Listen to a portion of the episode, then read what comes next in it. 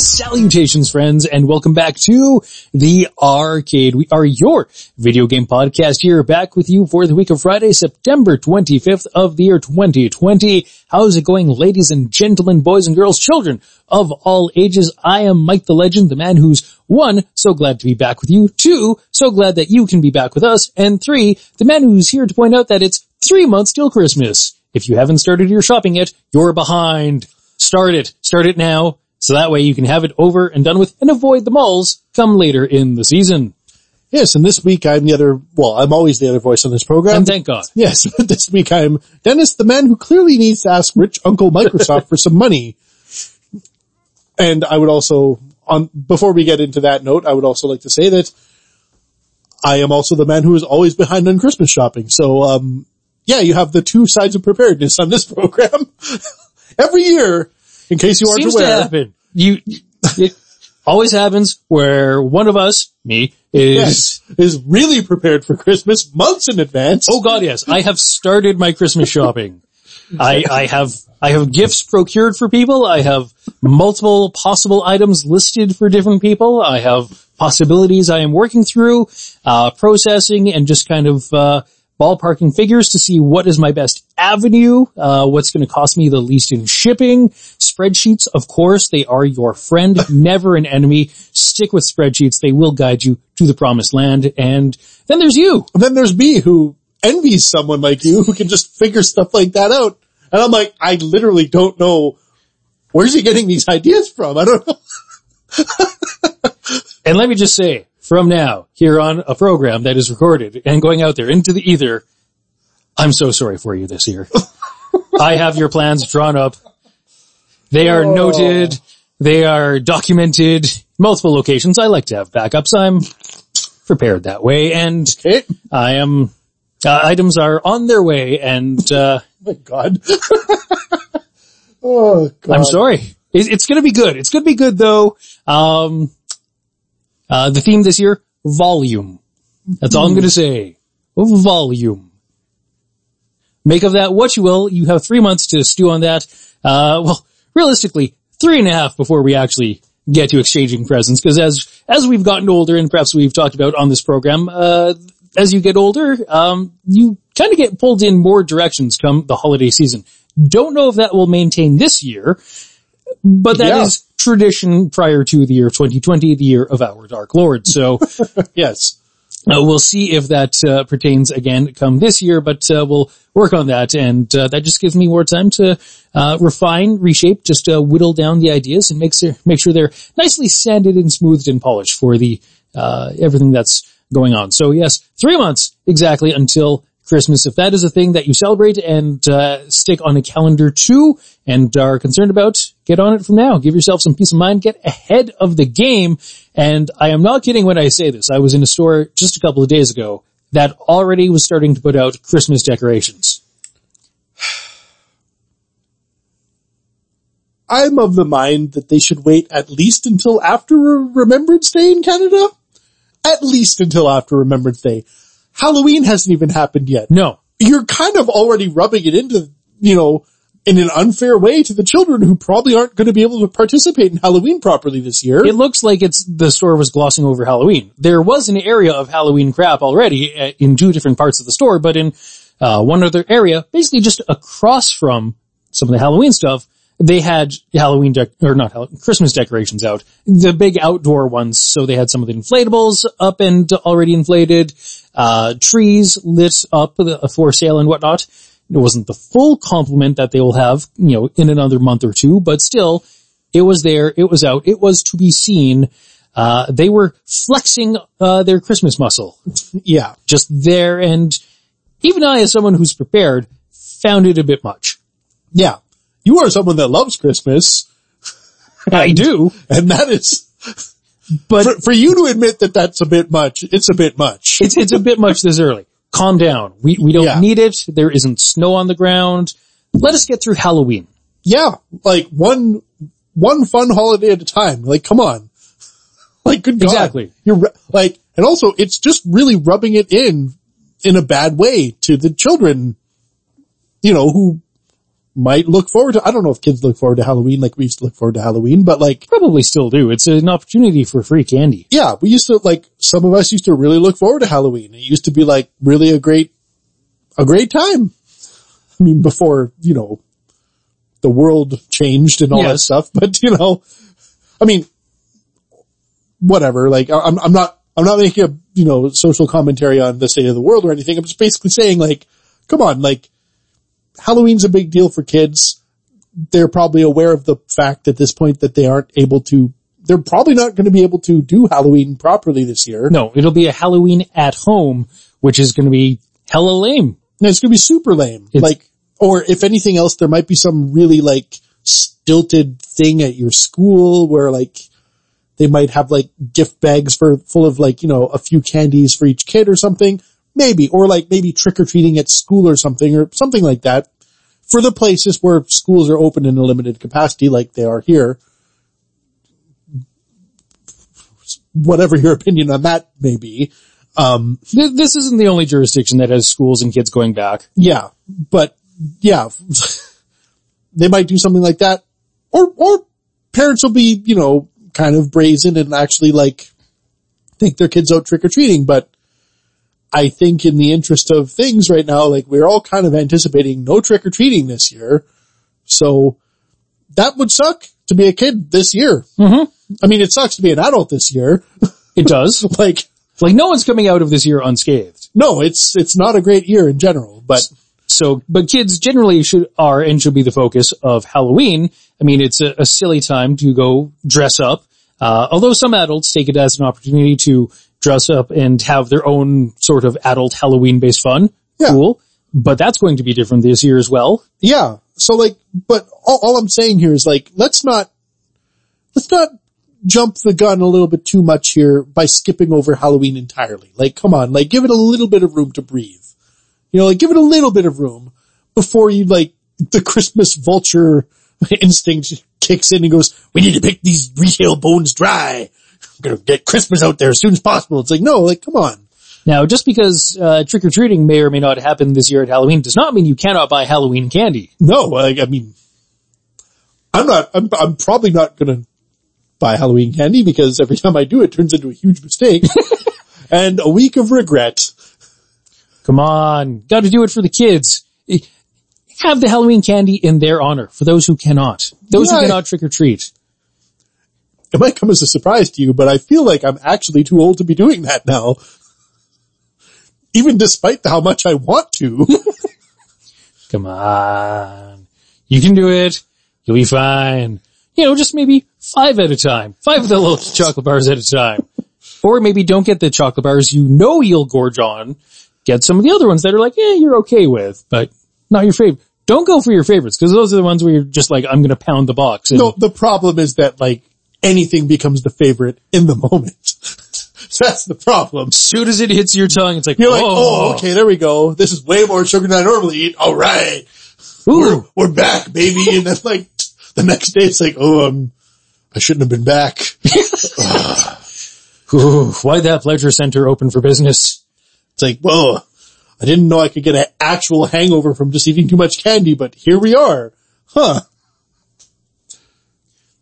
The things you learn as you grow older and become an adult. So, uh, although as you grow older and become an adult, uh, you kind of have more disposable income at things and different things in your life that, uh, never may have twigged your interest before. I'm going to, uh, tie this back into what we're talking about, Halloween and Christmas and the holidays. So a couple weeks ago, I was out with, out, uh, with my girlfriend at a hardware store. We were picking up some hardware store related items and they had just started putting out their Halloween wares and Halloween, Halloween decorations. Yeah. This was Which is, you know, the right type of thing to be doing. Yes, in this was season. end of August transitioning into September. So yeah, makes sense. perfect time.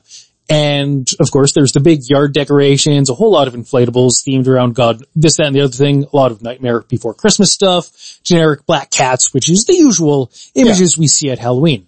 The one that caught our attention, her attention, my attention, was a sandworm from Beetlejuice, an inflatable sandworm from Beetlejuice, nine and a half feet tall. Now it's not the full standing on its end sandworm. It's kind of coiled around and then like, but to the tip of its head, it's nine and a half feet tall. mouth open, another sandworm coming out of that, and then out of that second sandworm's mouth is like uh basically the tail of a third sandworm that's being eaten by the second sandworm, and it's motorized so that third sandworm's tail just kind of spins around. It look, looked really awesome, impressive, god damn huge. And probably super expensive. It's $300. Yeah. Yeah, they, some of the hardware stores around Halloween time definitely have their fair share of like really cool looking huge displays you can buy for way too much money. Oh god, yes. And it makes me wonder who will buy these type of things? Well, as we stood there just kind of impressed by it, my girlfriend and I, we were talking amongst ourselves and kind of were joking, although maybe it was half joking, that a justification to, uh, for such an expenditure would be, you know, just leave it out for Halloween. And then, or from Halloween to Christmas. So it just covers both Halloween and Christmas. But how you theme it for Christmas? Just put a little Santa hat on the top. Yeah. And there, it's a Christmas sandworm Yeah. to get your $300 worth out of it. Of course. And then after Christmas, then it becomes a, you know, uh, a spring equinox sandworm. Well, even before that, you could just put a little heart and maybe some wings on the back. Ah, yes, yes. Valentine's sandworm. Of course. Of course. Yeah. And then take that off, uh, after the 14th of February. And then little green hat and a shamrock around his neck, pot of gold around the middle of its coil, St. Patrick's Day sandworm. Yes, of course. And then, of course, after that comes the bunny ears and the eggs. It's your Easter sandworm. Yeah.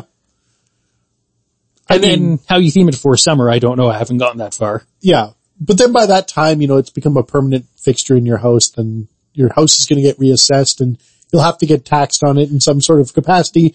So, yeah, you it's, it's really some sort of a risk of it being a big external structure to your house and, you know, you don't want to keep it up for too long. That's true. And, uh, but of course, the longer you leave it out, especially once the snow starts melting, then the grass underneath it just dies because it's not getting any sunlight. and then you'll just have this big, weird shape of dead grass in your front yard and that's going to look weird. So you're just better off leaving it up. Yeah, it's true. Otherwise you have to buy the fertilizer or just resod. Yeah. Is it really worth it? Just leave the sandworm up. Yeah. So that's it, it is impressive. Uh, if you're if you see it and you are someone who uh, has jumped on this nine and a half foot tall Beetlejuice sandworm for your Halloween decoration, uh, trick or treating be damned, you're still going to decorate for it. Uh, let us know. Email us info at thearcadeshow.com. com. I want to hear from you. From you. I'm impressed by it. And uh, are you someone who lays out that kind of uh, of money for such crazy displays, outdoor decorations. Because Yeah, there's inflatables for everything. Yeah, that's, that's hella scratch. That is hella scratch. I mean, it's great. It folds up. It's basically collapsible nylon after. That's all cool. Easy to store. Awesome. Although I do want to point out, uh, another idea I had for inflatables and whatnot, uh, that I did share with my girlfriend a couple weeks ago is come Christmas time, it'd be awesome if there was an inflatable outdoor yard, uh, decoration of, instead of Santa, one based around Gritty, the mascot for the NHL's Philadelphia Flyers. Yeah. Who, um, the internet loves. The internet does love. Internet loves Gritty. And rightly so. Yeah. Gritty's great. I would love to see that as an inflatable. Also, Yeah. so if you know of someone who can make one of those, uh, get in touch with us. Info at Dot com. thearcadeshow.com. So we'll move on from those crazy big displays to, uh, something that, to big numbers, uh, not the biggest number. We'll get, uh, to that in just a few minutes, which will touch back, or sorry, circle back to Dennis's nickname. And, uh, at the moment here, we are going to touch on some of the uh, more down to earth numbers that are somewhat more manageable. We're going to talk about some of these sizes and dimensions that we now know the next gen consoles to be. Much has been made in the past couple of weeks uh, over the sizes and really designs and appearances of the PlayStation 5 and Xbox One, and most recently Xbox, uh, sorry, Xbox Series X and Xbox Series S. The name structure of Microsoft consoles will forever be confusing Yeah. damn them, damn that person who named them, straight to hell. Yeah. They, they've made a huge mistake. They should have just done what PlayStation did and went with numbers, but they kind of screwed themselves over at the 360. So whatever. We, we, Or even do what Nintendo does in a completely different name every time. yeah. So you know it's its own system. Yeah. Yeah, like don't, don't have all these similar names like Xbox One S, Xbox One S, X, whatever, then Xbox Series S, Xbox Series X. Like I was getting confused and I had to look up which one was which because I genuinely couldn't remember. A- anyways, yeah, so we, we have, I think more tangible dimensional sizes of what some of these consoles are going to be, the PlayStation 5 and the Xbox Series X and or S. And, um, they're not small. No, no, they, uh, they're making them big. Uh, everything's bigger, I guess, in Texas, which is where they're making these consoles. Or designing them at least. Yeah, I mean, Th- These are Texas-sized game machines. Texas sized big boy game machines. for, for, those of you that just like a little extra on your television. This ain't no itty bitty game machine. it's where the big boys play. PlayStation 5 and Xbox Series X. So we'll start with the uh, PlayStation 5 since it seems to be the quote unquote biggest offender in terms of gargantuanness.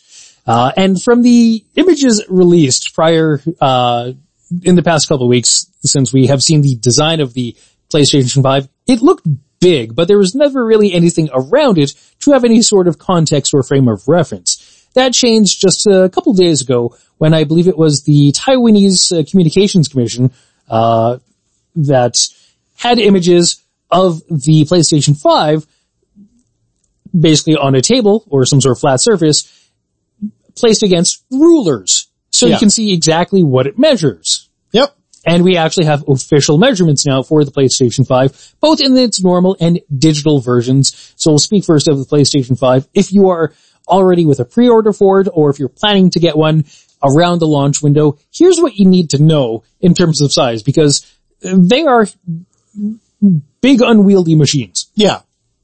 So the PlayStation 5, the normal one, as, and we're going to describe this as it is normally been pictured, standing upright. Not laying flat, standing upright. So standing upright, the thing stands 15.4 inches tall. It is 4 inches across the face and then 10.2 inches deep. Now that's 15.4 inches. Uh, I do not believe that's taking into account the white starched collar fins at the very top of it. No, which extend out another what? What would you say? Two to three inches it looks like? At least one. at least one, um, I'd one, maybe one to two inches. I'd allow Okay. for extra space. So Yeah. I personally would give one to two inches. So maybe 16, 17 inches, 17 and a half inches Yeah. is the space you want to allow for this. And funny enough, the PS5 digital is almost the exact same dimensions, with the only exception being it's 3.6 inches across the face instead of four. So roughly half an inch thinner because it doesn't have the optical drive. Yeah. And that's it. That's the only, it's not much of a savings in space, really, Sure isn't. but, um, yeah, huge, gigantic. And let's talk about the weight for a minute. As we talked, uh, said these are Texas sized for those who, uh, again, like their game machines being, uh, big and girthy. The PlayStation 5 will weigh in at 9.92 pounds. So damn near 10 pounds is the PlayStation 5. That's a lot. Yeah. I mean, it's, it's not any sort of a, you know, hard to carry weight, but for a game machine, which should be a digital structure, I mean, with computers and parts, but it's not like there's lead plates inside the thing. no. That strikes me as being a lot. Yeah, and you know, to help maybe conceptualize this in case you don't have a ruler or anything like that, a tape measure available near you at this current moment, um, it's been noted that including the full height of the fin, the PS5 is going to be almost as tall as a 30 inch HD TV when sitting on a table upright. Jesus Christ. Yeah, 30 inch TV. So now that, of course, like you all know that 30 inches That's nothing. in an HD world, it's not, because that's corner to corner 30 inches, so Yeah. it's obviously only going to be that high, but like you can visualize how big of a TV that is, and that's huge. Maybe you have a 30 inch monitor for your uh, computer. Yeah. Or, or some other device. Maybe that's your bedroom TV or whatnot is 30 inches. Probably not going to be your living room television. No, living room television is bigger than that, but still, just to give you an idea of how much space this thing takes up when standing up, I assume you can still lay it down. You can. I believe it's designed for both kinds of orientations, although the image that Sony has uh, put out predominantly is of the PS5 standing upright. Yeah. Whereas So- other, with the other previous PlayStation iterations, they at least showed both orientations usually. They did. Like I think starting with the PlayStation 2 was the first one that they showed that you could stand up and stuff, but like they always had them, you know, one, like there's always like an image of it standing up, then another image of it laying down, usually in all the promotional images. I haven't seen any promotional images of this one like laying down, like is it stand only? Like it's, it's unclear. Hopefully it's like lay down up, up ready because like maybe some people have, you know, limited, um, shelf space, like width wise. Like I know I, like my television stand, my television takes up all of it really. And like I have shelves underneath it and stuff where it could go, where it would have to go. hopefully if I'm going to get one of these things, it'll have to go there. So And that's also, these measurements aren't taking into account the fact that the PlayStation 5 will have a stand to it as well. A stand that you put underneath it for Yeah. either it's standing vertically or laying flat horizontally. Hmm. That will allow space underneath it for better air circulation, etc., etc., etc. So the, the added height and dimensions to the PlayStation 5 with the stand will not be great, but it is still something to calculate for. And just uh, to be thorough here, the PlayStation 5 digital version will weigh in at 8.59 pounds. So almost a pound and a half less by losing the optical drive. Make of that what you will. But still, the thing is, let's say 16 to 17 inches tall. Or if you lay that flat, 16 to 17 inches across, which is a lot. That's, that's too much. that is too much. How many tel- uh, television stands or people will have space for it in their TV stands to be seen, but maybe you're thinking that's too much. I'm now convinced I'm going to go over to the Xbox side of things.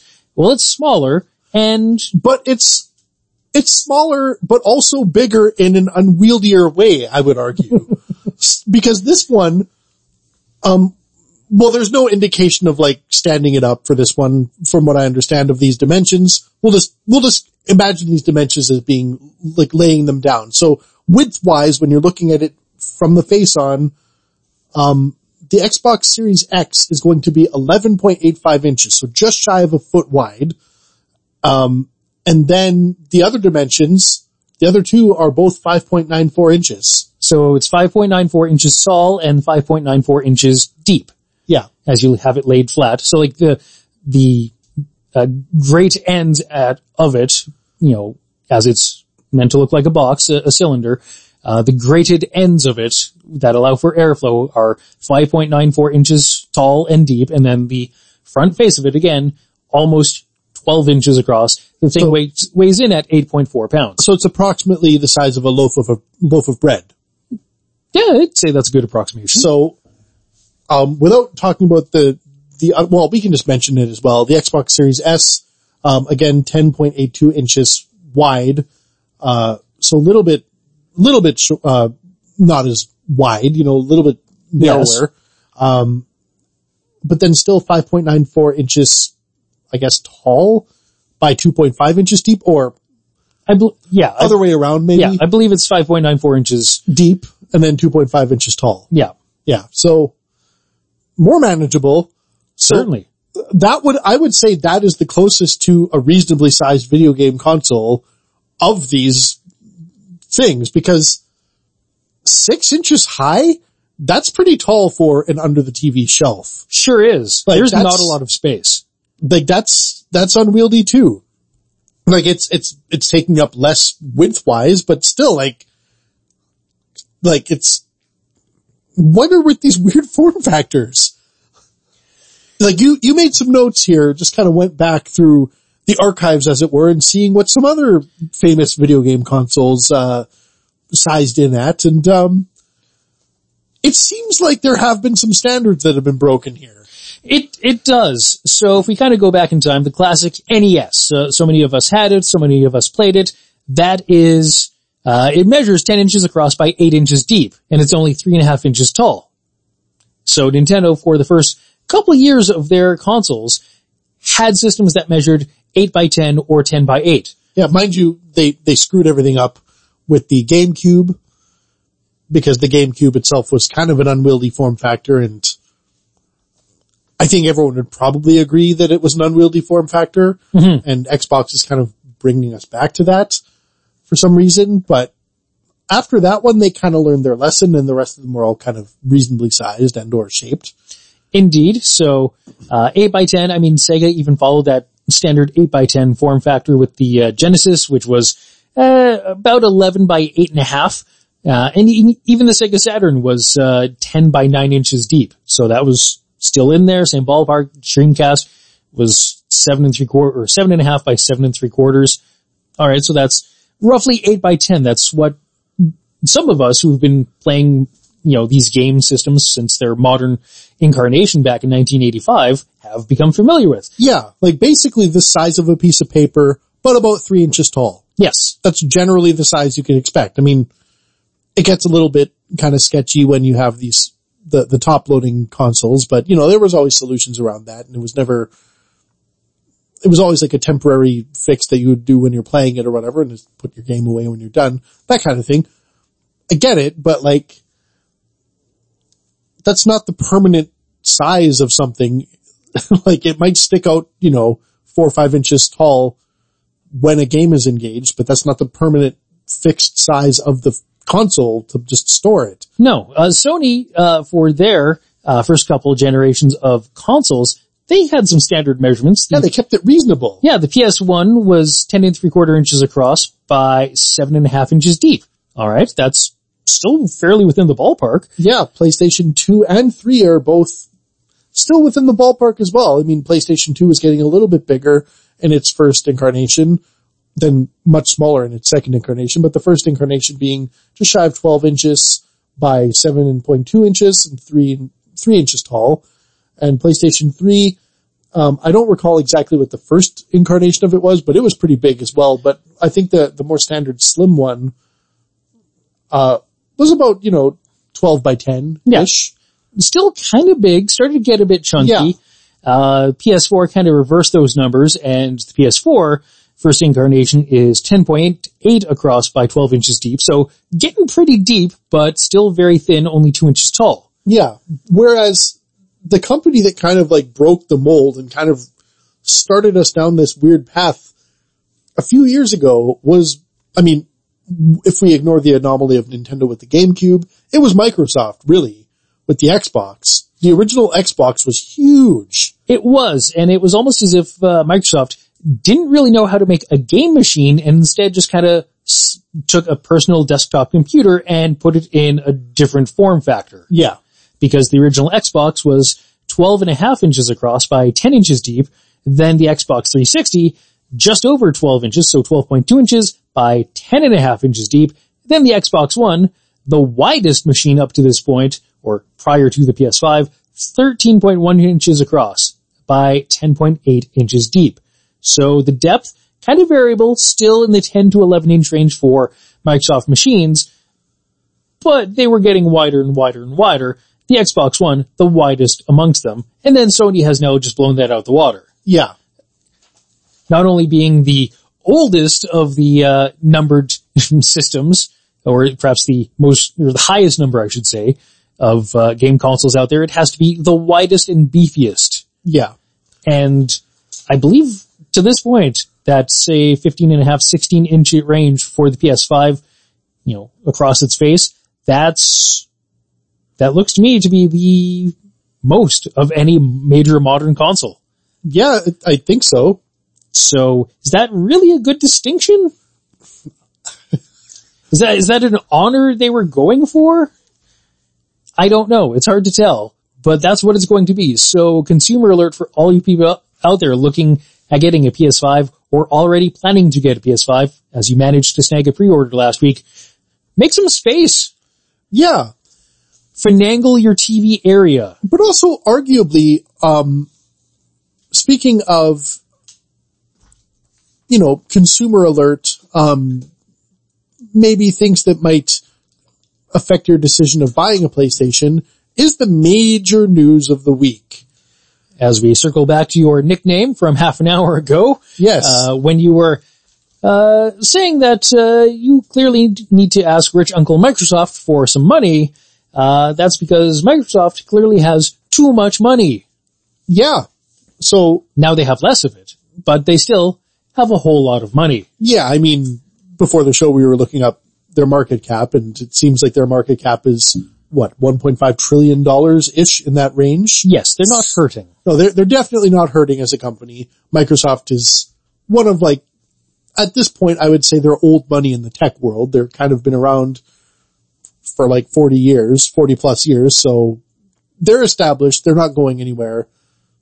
The, this whole games thing, you know, the Xbox, you know, it's basically just been kind of like, it seems like a fun foray for them, almost an experiment over the last like 15 years or so Perhaps.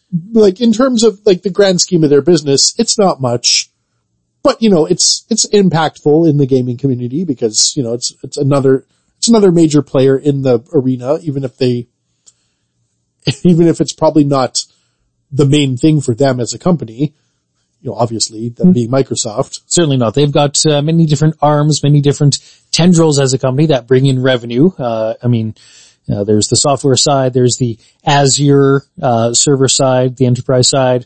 Um, And I mean, there's Windows, that's true. like that's been sort of like the mainstay for a long, long time. There's the the physical product line with Surfaces uh, Yep. uh, and whatnot. So, but still, I mean, the Xbox division is puttering along, doing their thing, and uh, with the pending launch of a new platform, of course, you will need games for it. And we have seen Microsoft in the past couple years be proactive in acquiring studios to bring under their umbrella to really flesh out and develop a good substantial library for Xbox platforms. Uh, the most, I guess, first and most noteworthy acquisition, acquisition was a couple years ago when they bought Mojang for two and a half billion, Yeah. thus bringing Minecraft under the Microsoft umbrella. Yeah. And it's actually not clear if they recoup that money or not, but Yeah, Satya Nadella, in the wake of that acquisition a couple years ago, uh, was pretty bold in saying that they would make back their money in what, couple months, if not a year or two. I think he said like three months or something yeah, it was ridiculous. some crazy number that seemed impossible to hit. but And he never really clarified that after, or I don't think anyone's really pressed him on the question. no, but in the grand scheme of things, for a company that's worth 1.5 trillion dollars, two billion dollars is nothing. It's not. It's, It- it's nothing. So, it's a drop in the bucket. Yeah. Which is insane to think when you're thinking like, as a regular Joe, just like, hey, two billion dollars is nothing? What? it's like, anyways, you know, They're playing at a whole other scale. yeah, they're, yeah, they're, they're, they're at a level that most of us will never understand. Uh, let me, let me frame it in a video game way if I can. Do you remember the, the giant world in Super Mario 3? Yeah. They're the giants and the rest of us normal plebes are little Mario running around in the giant world. Yeah. They're that big fish that tries to eat you. Yep. Okay. Yeah. That's what they are. They're the, you know, they play with the other giants. Uh, I guess Mark Zuckerberg is uh, the Goomba. Yeah. And, Or he's King Koopa perhaps. or he's King Koopa uh, true too? Uh, so that's, that's the level that they are playing in because they announced this week, as you have likely heard. If not, well, then we are honored to be the first to tell you that Microsoft announced plans this week to purchase Bethesda for a total of $7.5 billion. well, ZeniMax. Oh, ZeniMax, I'm sorry. is ZeniMax the- is the parent company. Yeah, Z- they acquired ZeniMax Media, who's the parent company of Bethesda, but also ID Software, Arcane Studios, Machine Games, Tango Gameworks, and more for $7.5 billion. I believe there's a total of seven or eight uh, separate studios or seven or eight main studios that are being acquired by Microsoft in this deal. The main ones, of course, being Bethesda, ID Software, and but the the real meat and potatoes of this is the fact that Microsoft is bringing un, into their camp titles and franchises such as The Elder Scrolls, Fallout, Doom, Wolfenstein, Quake, And of course the upcoming Starfield. the upcoming Starfield, the next Elder Scrolls. Yeah. because Elder Scrolls uh, has a new game in that uh, main franchise series that's being developed. Yes, the Elder Scrolls 6, as they gave that, the terrible reveal, what, not Last year. like last year at E3? yes. That, that awful reveal of just like some rolling hills rendered in 3D and then just the title card of the Elder Scrolls 6. Like, you've given us nothing, you might as well have just said nothing because this is nothing. What is this? But regardless, it's always exciting when a new Elder Scrolls game comes out, regardless of what people think. Like, there's always the accusation that Bethesda makes some janky games at times, and there's always funny bugs and stuff, but when it all comes down to it, we all play them. Like, everyone, like, When it comes out, you have to play it. you know, when it comes out, I have to play it. When a new system comes out, they have to re-release it for it. Skyrim is on, what, its second and a half generation? like, it's been released, re-released probably a hundred times at this point for like 30 different systems or something ridiculous. It ported to almost everything under the sun, short of uh, graphing calculator. Yeah. So, yeah. But anyways, if we step back out of like, you know, the specifics of this, when we look at this on the, on paper and kind of conceptualize this, in 2012, Disney spent $4 billion to buy Star Wars.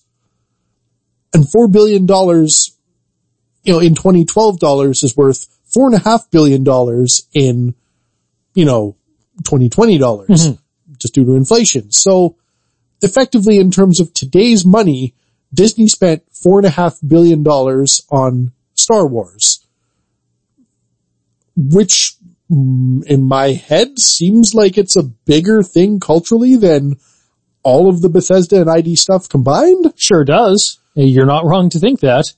So is this valuation way out of whack or am I just not aware of how much money these games actually make?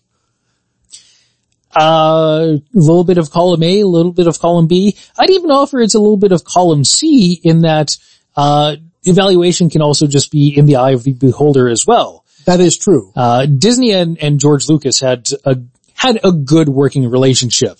And I guess Disney wanted properties because Disney can do a lot with those properties. It's not just the movies. They can Yeah. leverage it into merchandise, Theme parks. theme parks, exactly. Yeah. Uh, you know, TV series now as The Mandalorian is, uh, got people salivating for a new season on Disney Plus. Only Yeah. available legally on Disney Plus. Yep. So there's a lot of different ways Disney can spin that off. And also with uh, that $4 billion purchase, they did get Indiana Jones. Right, wait, but what I'm saying The though is, main thing was Star Wars. but like what I'm saying overall, sh- are these val, like I'm not questioning the valuation of that. I'm questioning the valuation of this. Like is, like, is this worth $7.5 billion? You'd think that maybe given all the different ways that you could spin Lucasfilm properties, that would be more worth the $7.5 billion, whereas This might, this might- might be the 4.5. I can, I can certainly see that too. I wonder how much of this purchase price is, uh, the premium to incentivize ZeniMax to sell. Because ZeniMax didn't really have to sell. no, they didn't. Uh, they have their studios, they have their franchises, their games make money. They do quite well. Yeah. Uh, uh, anything, if they're ever hurting for money, you can always port Elder Scrolls to something else. Yeah, exactly. Put out a new Elder Scrolls collection. Put out some, something involving Fallout. People will just be happy for a bit and you'll be fine. Exactly. And you'll have enough working capital to keep going until the next thing. So, uh, perhaps also the purchase price was, uh, maybe just to wow ZeniMax and get the deal done quickly instead of, uh, carrying on and dragging out negotiations and haggling over dollars. Maybe this was, hey, Microsoft's initial offer. Here's seven and a half billion. Boom. Done. ZeniMax is kind of reeling because that's a shit ton of money that they weren't anticipating.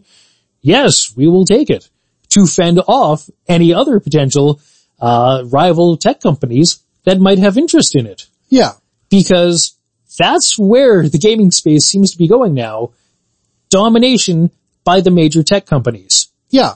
And who, who can control the IPs? I mean, that should be kind of how it all boils down to anyways, because we've been kind of talking about this over the last few years as well, how homogenous everything seems to have gotten in, you know, the, uh, the landscape. Because like we grew up in the real console war generation where there was a real impact to buying either a Sega Genesis or a Super Nintendo.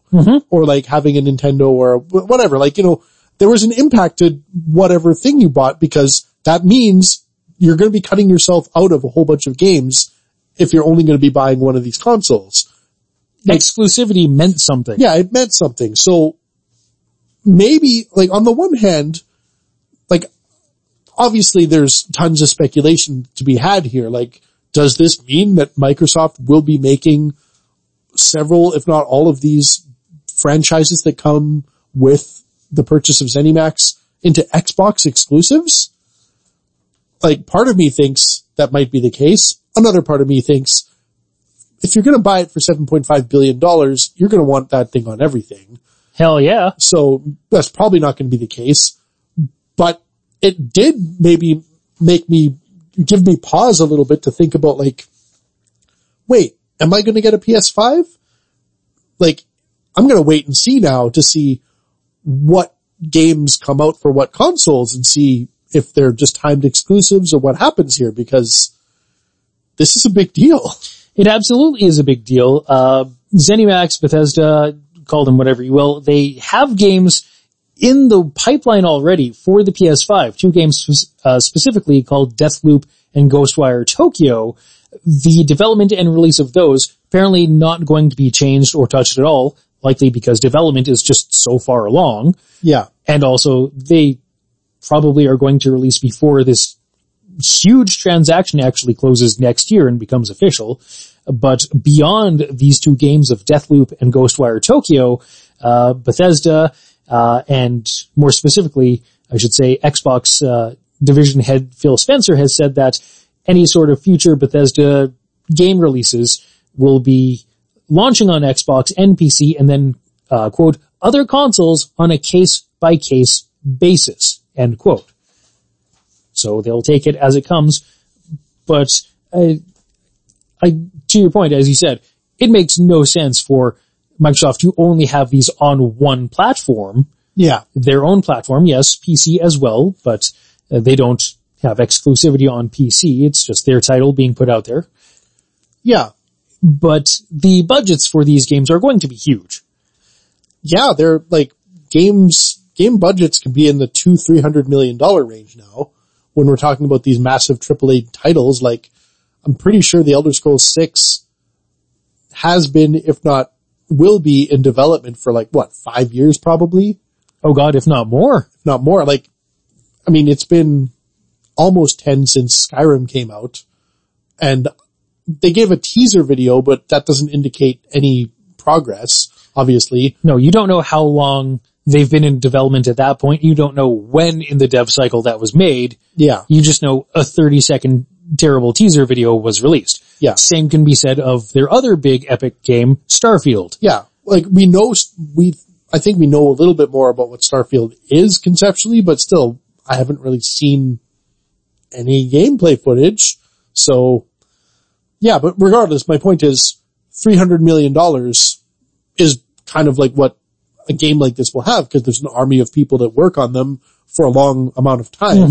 So it's kind of like when you see a movie budget for that amount of money, when you watch the credits at the end, you're like, that actually seems like very similar to what goes into a video game at this point. So yeah, makes sense. So I don't know. So uh, I wonder if the timing of this announcement was meant to kind of uh, blunt the blow of Sony's uh, big digital event the week prior and say, okay, you're all excited for the PS5. Well, we're actually buying these uh, well-loved, well-respected uh, game companies and game franchises. So there, even Yeah. though the deal again does not close until next year. yeah, it also doesn't, again, like I said, it doesn't imply any sort of state of exclusivity. Now, if, if Microsoft did decide to make something like Elder Scrolls or Fallout Xbox exclusive, that would be huge, but it also might be them shooting themselves in the foot. So it's, we're really going to have to wait and see what happens here because I'm, I'm not going to jump in with any sort of speculation because I don't want to waste a bunch of money on something that might suck. Certainly not. The, the most sensible approach I could see would be Microsoft making things timed exclusive. Yeah. So like, especially if it's a game, sorry, with any sort of online component where you're, you know, paying X amount of dollars per month, you know, something like a, a, a Grand Theft Auto Online, but, you know, Fallout with its new online service, if there's to be something like that, or a new Elder Scrolls online service, then you most certainly want it on the PlayStation as well as the Xbox to capture those user bases into your monthly subscription. yeah, of course. But also, you know, the timed exclusivity will work out well as well because they're, for like a new Elder Scrolls game, you know that th- there's a built-in audience of people who will buy it. I mean, I'm one of them. Absolutely. You're not I'm- alone. I'm not like, no, and I know I'm not alone. There's tons of us, like, anytime a new Elder Scrolls game or a new Fallout game comes out, there are those of us that will want to buy it. And if I don't have the console it comes out on, all it's going to do is like, I'm going to be kind of like looking for reviews and people, you know, it's that grace period basically that I get of like people building up the hype even more. It's like, okay, so this damn Xbox people get it first, but oh, I'll wait around for my PlayStation, you know, like, like I'll have to see how that happens. Like if, if it, if that's the case, yeah, maybe like, cause honestly switching from one platform to another doesn't seem like the most appealing thing at this point, given, you know, my PlayStation Well, you've been a PlayStation holder for, since the first PlayStation. so you've got a backlog of PlayStation games. Yeah, though it, that doesn't matter. Like literally the only thing that actually matters at this point, which is the next thing we'll be talking about is that, you know, the only back, the only backwards compatibility is the PlayStation 4, which I have. So, you know, just being able to continue playing those games would be nice. But then again, I don't have to get rid of my PlayStation 4. I can just keep my PlayStation 4, keep playing it, and just not get a PlayStation 5, right? For a while. You could. Uh, at this juncture with the announcements we've seen for the past couple weeks and likely will see between now and these systems actually releasing, uh, on November 10th and 12th respectively between the Xbox and PlayStation 5, it seems like the most prudent course of action would be just to wait. Yeah. Wait for a, wait for six months, wait for a year, perhaps wait until some sort of mid-generation refresh. Which is, I'm sure, not what either Sony or Microsoft want to hear. Certainly not. And for some people, they can't wait because they just want and need to have the, the next gen console because some of the games look fantastic. Cannot fault you. Some of those games, like the next Jak and Daxter, Yeah. uh, Crash Bandicoot, um, uh, Spider-Man Miles Morales, God of War look absolutely fantastic. Yeah. As they should. Or Final Fantasy 16 of what we saw running on a PC version, PC emulating the PS5 experience. That was a little bit strange. I don't know why they just didn't say it was running on a PC. Oh, because it was at the PlayStation event. Yeah. Right. Yeah, So, exactly. Whatever that meant. Like, okay. Or at this point, uh, if you're unsure of which console to go for, just build up your gaming PC. Yeah. I mean, that's, You're never gonna lose out on a, a good game like this if, uh, or some, or the majority of these good games with a PC. like, as someone that, I'm not against PC gaming. It's just like, I'm at a computer all day for my job and I'm not, the idea of like, you know, sitting in front of a computer any longer to unwind isn't super appealing to me, And I get that. but it is getting to the point where it's like, I should just build a stupid gaming PC and whatever, like, you know, make a separate, you know, place to hang out and play PC games that isn't like, you know, well, at least currently the home office because of COVID and stuff, but mm-hmm.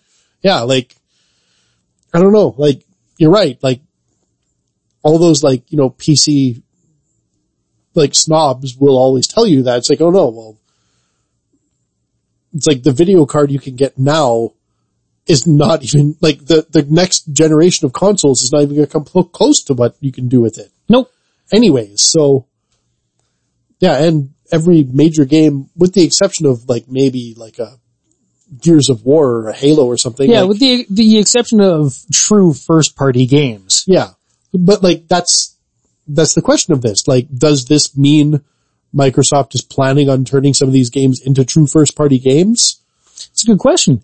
I could see them uh, as being pretty open with uh, their games, their catalog, their uh, new acquisitions of Bethesda games coming to PC as well, uh, which I believe they've said will come to the launch on the Xbox and PC. Yeah. I think the, from what I've read, the immediate effect and impact will be that the Bethesda uh, ID software basically as many existing games as they can will be coming to the Xbox Game Pass service to beef up and flesh out that catalog. So that way, day one of the Xbox Series X being released, even though the console itself may not have the greatest amount of launch titles with it, you'll have a whole lot of backwards compatible uh, uh, Xbox titles as well, so you can play Yeah. your existing catalog, and also the Game Pass service, which we spoke of two weeks ago, will get you a membership to Xbox Game Pass. Will get you a membership to EA's Origin service or EA Play, Yeah. and that catalog of games as well. Yeah. So uh, the, the end game really is for Microsoft just to have more games under their umbrella. And something we've met uh, as we were talking before, I envision Microsoft becoming more and more of a software focused company. Yeah, I could see This that. might be the last generation of Microsoft having actual hardware consoles. Yeah, with the exception of them maybe putting out some sort of like Chromecasty type device with the caveat that you need a good enough internet connection to connect. Or maybe, who knows, like maybe it'll be this weird thing set up because like they're more like at this point I would argue that they're more of an infrastructure than a hardware company.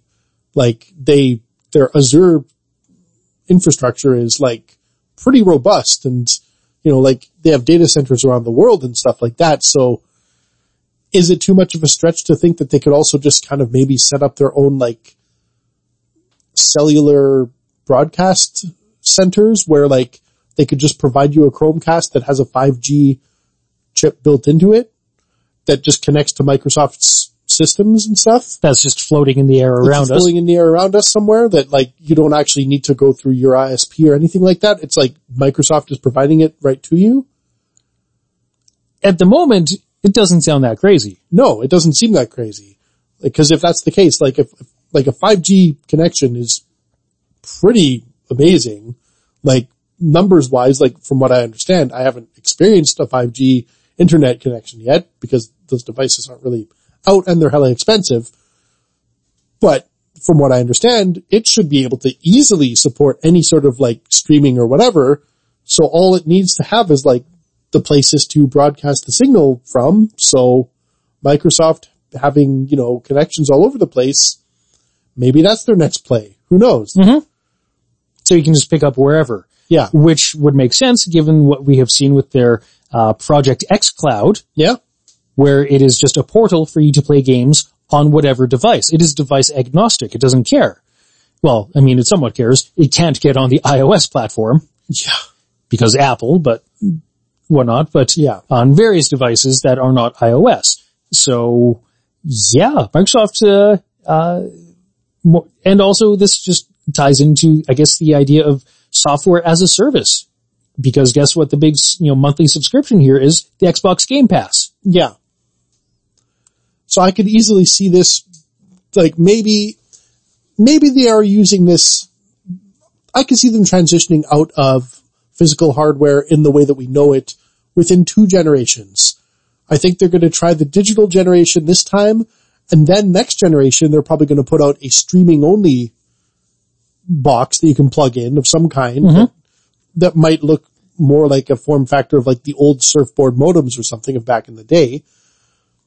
But then from there, like, yeah, I, I don't see any reason why they wouldn't just have some sort of 5G cellular reception or like a SIM card of their own inside the device that just connects to whatever Microsoft cellular service.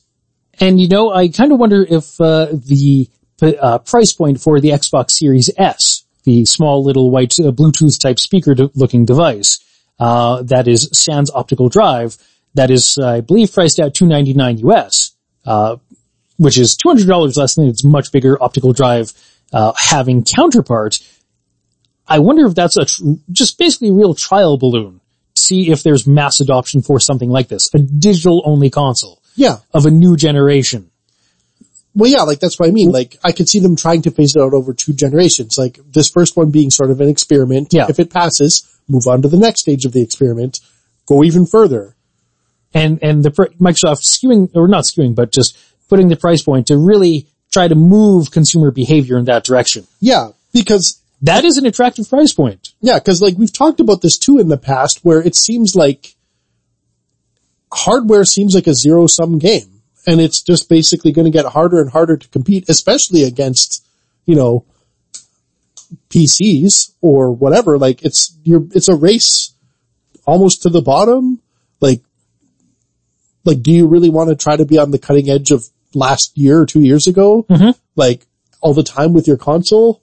Whereas if you're into like the streaming, if streaming technology gets good enough and the internet's around the world is just solid enough to support like HD or 4K video streaming, so you could just, and the latency is low enough, that's the other caveat. True. The latency is low enough to make the gaming experience actually seamless enough to make it feel almost imperceptibly different, or like there's no, like imperceptible between physical hardware and whatever your streaming is.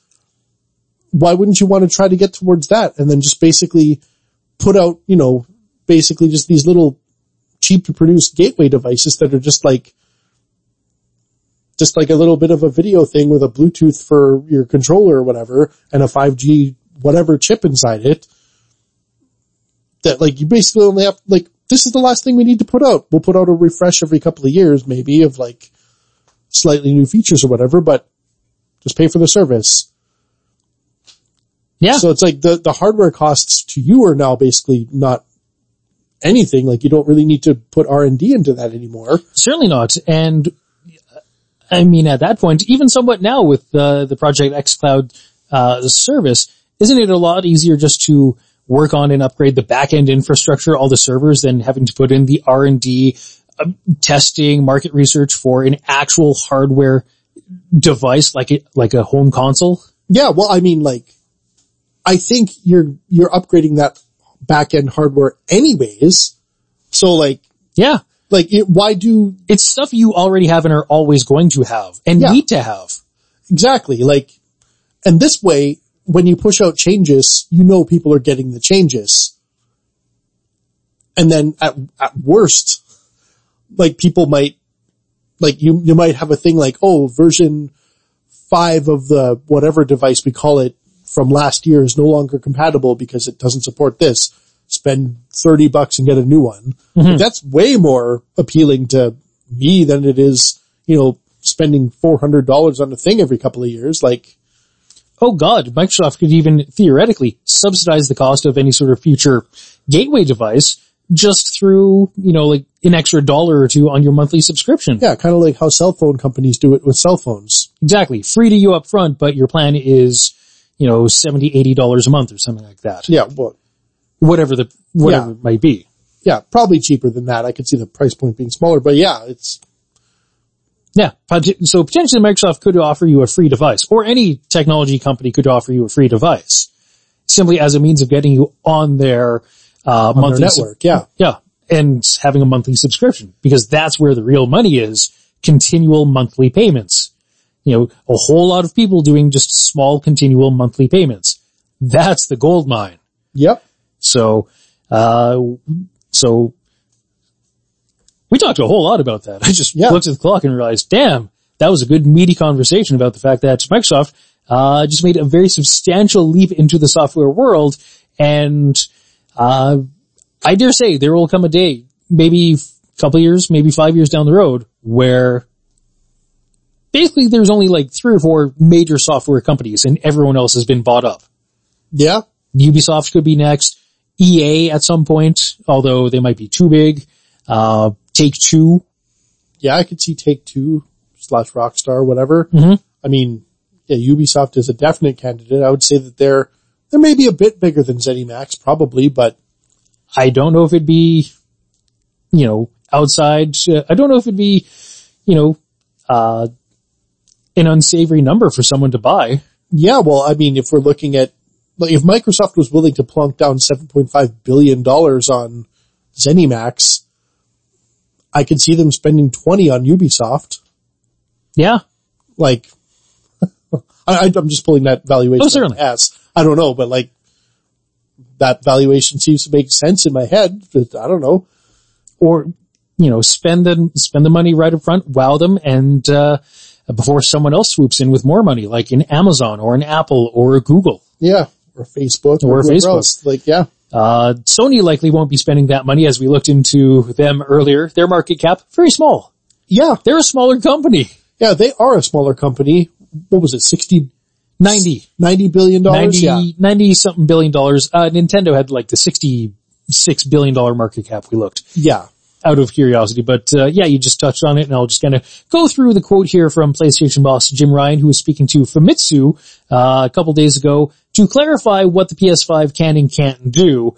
Uh, and he said that the PS5 was designed to focus on, uh, specific engineering that was unique to this new console and said it was still important to support the 100 million players who have a PS4 and so that's why it has PS4 specific backwards compatibility. He's, his specific words were, quote, we've been uh, building devices with a focus on PS5 specific engineering. Among them, PS4 already has 100 million players, so I thought that I would like to play PS4 titles on PS5 as well, so I introduced PS4 compatibility.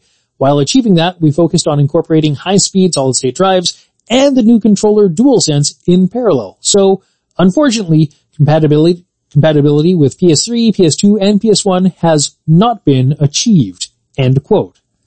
So, just the PS4 is what you uh, is what your PS5 will be backwards compatible with. So yeah, I don't know. I'm, I'm not a, I'm not super satisfied with the explanation of like, well, we have a hundred million people playing PlayStation 4, so, you know, that's, that's why we're doing the, the only PS4. It's like, no, like, that's why you should definitely do PS4 for sure, but like, do you don't, you don't have the numbers of like PS3. Like, you didn't do a good job of that transition between PS3 and PS4. Like, remember the whole outcry that people were like, oh, it sucks that like you, there's no backwards compatibility. Mm-hmm. At the very least, the PS3, like, In its first iteration, well, in its first iteration had, you know, full backwards compatibility with PlayStation 1 and 2, and then the second iteration was just with PlayStation 1, which is kind of weird, but I guess it makes sense because of emulation, but like, I used, I still boot up my PlayStation 3 to play PlayStation 1 games to this day. Like, there's still old PlayStation games that I have and play, like, and really up to uh, this you know current generation, the the PS4, Xbox Ones of the world, gaming was physical. You Yeah. had to had had to have some kind of optical disc to play your game. So like, why, why not take a poll of your 100 million PlayStation 4 users and like, see how many of them care about what previous generations at the very least? Like, if 100% of people say, yeah, give me PlayStation 3 as well, why not work towards that? Like if, if 10% of people say PlayStation 1, like, okay, you can ignore that, fine, hmm. like that's, that's not enough, but like, pick some number and go like, ah, do we really want to alienate, like, it'd be really cool if we could like clinch these people to get this system by promising this thing. So let's do this thing. Like, I don't know, like, it, do a survey. Like, you have a PlayStation network. Like, you can easily just like have a thing. Like, click here to do a quick experience survey of like what you'd like to see in the PlayStation 5. Like, why not figure out what the people want rather than trying to tell them what they want? And you will like this and play these games and that's it. Yeah, it's like because I feel that enough fervor on the internet has been kind of created over like being like like people have been kind of hoping for this. Like there've been speculation articles written for like two years now being like, oh, it looks like it might be fully backwards compatibility and people going, holy crap, that's awesome. And you're just going, no, is like kind of like a weird, like, what are you doing kind of move? Like, I don't know. Like, I, I understand like engineering difficulties and wanting to keep prices low and stuff, but like, if that was the case, why didn't you come out earlier and just say, no, we're not aiming for any backwards compatibility and just temper expectations then? It's a good question. The cynical part of me that uh, has only gotten more cynical with uh, age and more observations of human and specifically business behavior is maybe they're not allowing the backwards compatibility beyond PS4 to allow for those older games to be sold on the PlayStation Store, the PlayStation Network, and reap all the money that way instead of not making any money if someone is simply playing their old disc. Fine. Release the games then. They haven't done that. that true enough. Like that's the thing. Like they they could have done that at any time during the PlayStation 4's life cycle too, but they haven't. Like there's some games available, but not many. That seems like a missed opportunity. Yeah. And also in by not having any sort of older backwards compatibility, that's actually a tick in Microsoft's favor for this next generation because the 100%. Xbox One X, uh, a point that I think has been glossed over, but it is fully backwards compatible with every previous Xbox generation. Yeah. Like that I, that alone is another reason why I might want to consider switching platforms. Cause it's like, like I can go to like any game store and pick up original Xbox games for hella cheap at this point. Oh god, yes. Like they're dime a dozen. Like, you know, and I do have a few old, uh, like Xbox, original Xbox, I almost said Xbox One, but that's not the case. Original Xbox games and a couple of 360 games here and there, like, but like, yeah, I don't know. It's, it's a weird that Microsoft would leave that as a, as an uncontested point in this next console generation. Now they could always maybe do some kind of software update later and add that as a, uh, say, uh, as a function that the PlayStation 5 could do down the road, but out of the box and likely for the foreseeable future after it's released on November 12th, PlayStation 5 will only be able to play PlayStation 4 games. And that's it. Which seems like a kick in the teeth, but Sony must know what they're doing. They make a lot of money off PlayStations and the whole video game thing, so I don't know. It, it seems like a misstep on my, from my end, but what do I know? I've, I've also been someone who in the past, as we move on to our, uh, next story here, uh, has seen missteps and thoughts that, uh, virtual reality wouldn't really amount to a hill of beans here. But yet that hasn't stopped other companies from really trying to push and go for it. Namely, Yeah. uh, PlayStation has the PlayStation VR. That I'm sure will be a factor in the next uh, generation of hardware as well with whatever an XPS VR headset. And Facebook has been the other main company out there as they have, well, a lot of money to their name, a very evil CEO, and they bought a VR company a couple years back called Oculus Yeah. run by a very questionable individual named Palmer Luckey, raised a crap ton of money for it on Kickstarter, ultimately sold out to Facebook, ran off with a shit ton of money, and is probably doing not good things with it. Yeah. And Or I would not be surprised if. and really pissed off everyone that backed the project on Kickstarter. Yes, he did. Like royally pissed everyone off. So good man. Uh, welcome to, uh, the tech world. That's how business goes. Yep. go in, make your money to hell with everyone else. But uh, Facebook has been out there. They've released uh, by controlling Oculus. Oculus, I should say, has been out there. They've had a couple of different VR headsets, and just a couple of weeks ago, uh, uh, the well, human pretending automaton that is Mark Zuckerberg uh, at a Facebook event. Uh, that was showing off, I guess, some new features, some new hardware. They showed off the Oculus Quest 2, which is the next new headset, VR headset to come from the Oculus company. And it's, uh, uh, he gave first look at the company's new, yeah, and that's their new standalone VR headset. So this has been a big thing. You know, we've seen the transition in VR headsets progressively moving away from being ones where you have to be tethered to a computer to now fully standalone. They do all the computing right there in the headset to deliver all the experience right to you on your cranium, which is a step towards greater acceptability of VR as an entertainment entertainment and gaming platform, but you're still wearing a headset on your skull Yeah. for probably shouldn't be wearing it for a long period of time. Yeah. Cause like who knows what the weight of these things still are. Like it's still a computer strapped onto your face. And also, do you really want to have screens right like a few inches in front of your eyeballs for hours at a time? Is that healthy? I don't know. I, I always think back to the video I watched a while back of some guy who spent, what was it? Oh, he spent like 24 hours. 24 real world hours in Minecraft VR. That's right.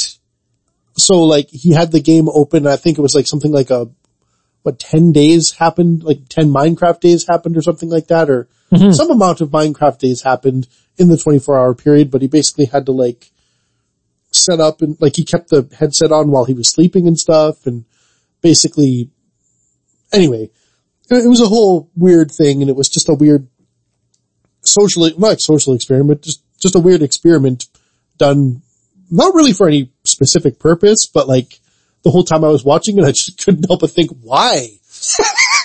like, is this anything that's going to actually, like, who would actually do this? Like, what's the point of this? But anyways, uh, all that aside, like, yeah, like, when we were growing up, people used to say, don't sit too close to the TV. Mm-hmm. And then It's bad for you. it's bad for you, but then like, maybe that was BS. I guess it was BS. But like, eye strain still is a real thing. Like, if I'm in front of a computer monitor for too long, like I, my eyes do feel fatigued, like, where I can't focus and stuff for like, so like, I don't know, like, I don't know what the long-term effects of VR actually are. Have there been health studies on this? Uh, probably not because it's still fairly new to the uh, consumer marketplace. It's maybe only what three years that we've seen these larger companies, re- you know, releasing attempts at massively adopted devices. And the Oculus Quest 2 will look to be the most massively adopted one. It's set for launch on October 13th at a price point of 299 US dollars, which is $100 less than the first Oculus Quest uh, headset. This new one is going to be powered by Qualcomm Snapdragon XR2 uh, platform, plus new displays with resolutions of 1832 by 1920 per eye.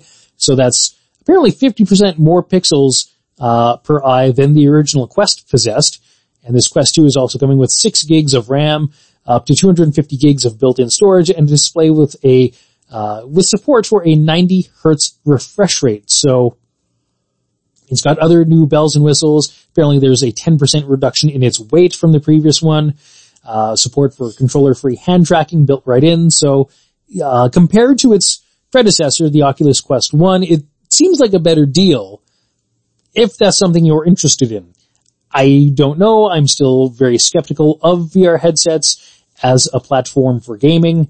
Uh, I don't know. I, I don't know if I'll be sold. Yeah, they're fun, but like, until they're like disposable income cheap, I don't think I can justify it. because 299 as a price point for a VR headset puts it right in line with A, a Switch, and B, the Xbox Series S, the uh, digital only version of the next gen Microsoft uh, console. So what what do you want to spend your money on? That's Yeah. the real question. A Switch, next gen Xbox, or a VR headset? Yeah, I don't know.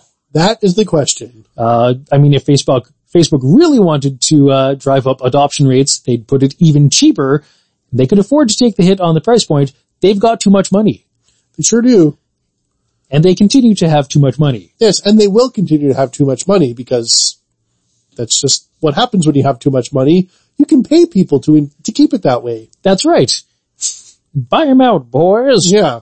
Uh, but we'll move from that. Uh, one last news item we'll get to here this week as we, uh, actually a big retirement was announced in the world of video gaming this week. A surprise announcement, but came from the world of Ubisoft and renowned game creator and specifically the creator of Rayman, uh, and also Beyond Good and Evil, Michel Ancel announced his, I want to say abrupt, but I'm sure to, to him in his own life, it was a long time coming and this was a plan.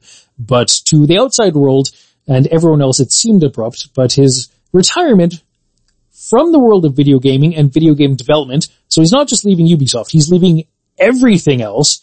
And he also announced his next career path. He's going to be getting out of game development entirely. He's going to be leaving it all behind.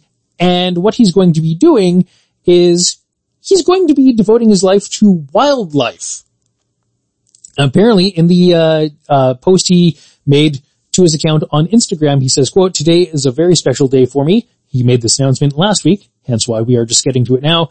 Today is a very special day for me. After more than 30 years, I've decided to stop working on video games and fully focus on my second passion, wildlife.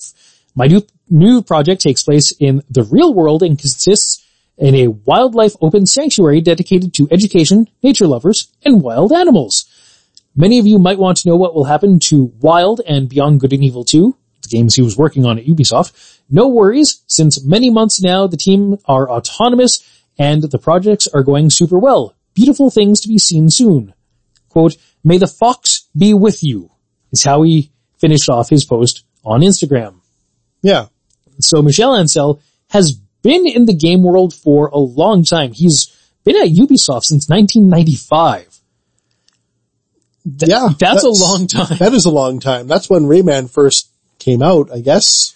Uh, Or in that time, first- probably a couple of years after that. Yeah, when it was first worked on. And yeah, that's, uh, kudos to him.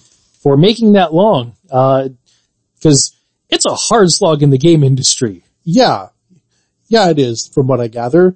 It's, um, lot of, lot of grind, a lot of, uh, Dev crunch. a dev crunch, lot of, uh, hmm, long hours, things like that. So for him to, you know, be able to move away and do something else, it's good.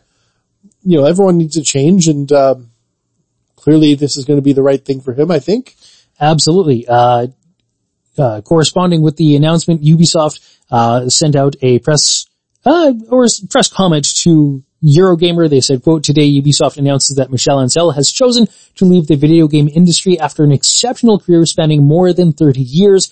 A nature lover, Michel has been working on a personal project dedicated to the protection of wildlife for a long time. This project, a wildlife sanctuary in the region of Montpellier, France, is now growing in scope and he wishes to put his full effort into this long-standing passion. Michel is at the origin of some of Ubisoft and the video game industry's most beloved franchises, including Rayman, The Raving Rabbids, and Beyond Good and Evil, whose second opus, Beyond Good and Evil 2, is currently in development. The teams at Ubisoft Montpellier are currently focusing on the main stages of production, aligned with the vision set out by Michel. They will have more to share with their community of fans in the months to come. We would like to thank Michel for the incredible, incredible creative vision he has brought to Ubisoft over the course of his career and wish him all the best for his new venture. End quote. So good on him for getting out and uh, good on him for not trying to tough it out and just stick it out when clearly he felt that he was being pulled in a different direction by his passions. Yeah. And get out before you burn out. Yeah, it's always good to see that happen rather than someone just kind of maybe be overtaken by greed or whatever else. Like, cause I'm sure he probably could have kept going. Like he could have been in this industry for who knows how much longer. And Certainly. I mean, at the very least, uh, through the release of Project Good and Evil 2, which again, he was the, the visionary behind the first game and people have been hounding him for a sequel for years and were just all, all aflutter when he announced that there was a sequel in development and now he's leaving before it's seeing the light of day. So, uh, nevertheless, good on him. yeah, Kudos to Michel Ancel and, uh, wish him all the best in his new venture of, uh, operating an animal sanctuary in France, which I did not know would be a thing he was into. Also, would not be my first choice for a, uh, retirement, uh, endeavor. You know, uh, that seems like it would have its own stresses, its own rigor you have to go through. Also, too, depending on the animals you have, uh, uh, that will have its own challenges as well, perhaps regulatory, perhaps just logistical. Um, but good on him. Hopefully he does not have tigers, uh, because so many of us, uh, are aware of what can happen with tigers thanks to Tiger King on Netflix yeah, from or, the early days of the COVID times. yeah, or I mean, if he, um, if he does, well, by have tigers, I, I, like that's, I think when you're running a sanctuary, the idea is to not have any of the animals, right? So maybe he will have a sanctuary for tigers, but Montpellier, France isn't necessarily, doesn't scream to me like tiger's natural habitat. so, but mind you, southern United States doesn't either. So who knows? That's true. So, uh, hey, maybe we'll get to visit it one day and be educated by Michel. I'm sure, I'm sure the kiosks and information will be really interactive. Yeah, really well put together. And maybe, you know, maybe this isn't actually the end of his collaboration with Ubisoft. Maybe, maybe there will be some sort of conservation type game that they put out in one of their maybe more interactive educational type experiences like they kind of include in the Assassin's Creed games. Mm, certainly. I mean, And if he ever needs something, he knows who to call. He, I'm sure, has a lot of favors he could call in at Ubisoft. oh yeah, favors, connections, people that, you know, would just work on side projects probably with him. Yeah, just to work with him again.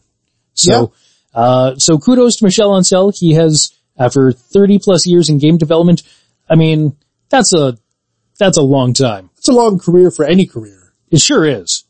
So yeah, So kudos to him and uh, all the best in his endeavors of uh, operating a wildlife sanctuary in Montpellier, France, which, okay, wouldn't have been my first guess, but kudos to him. He clearly Yeah. has it planned out or is in the planning stages and needs the time to figure it out. So, uh, good on him. But, uh, as we move along here in time, we are not about to retire from our careers, but, uh, we are about to retire from this program. But before we go, we should probably take a few minutes to fetch some old items that are celebrating milestone anniversaries. Yes, it's time for the blast from the past, and I absolutely described it right before I gave the name of it away. But if you've been listening to this program for any length of time, you know that's always the last segment of the show, and we have three items for you this week that span uh, things all the way from the Stone Age to the futures in space and everything in between. So, uh, of the three, given that one is a movie and two are TV shows, where would you like to start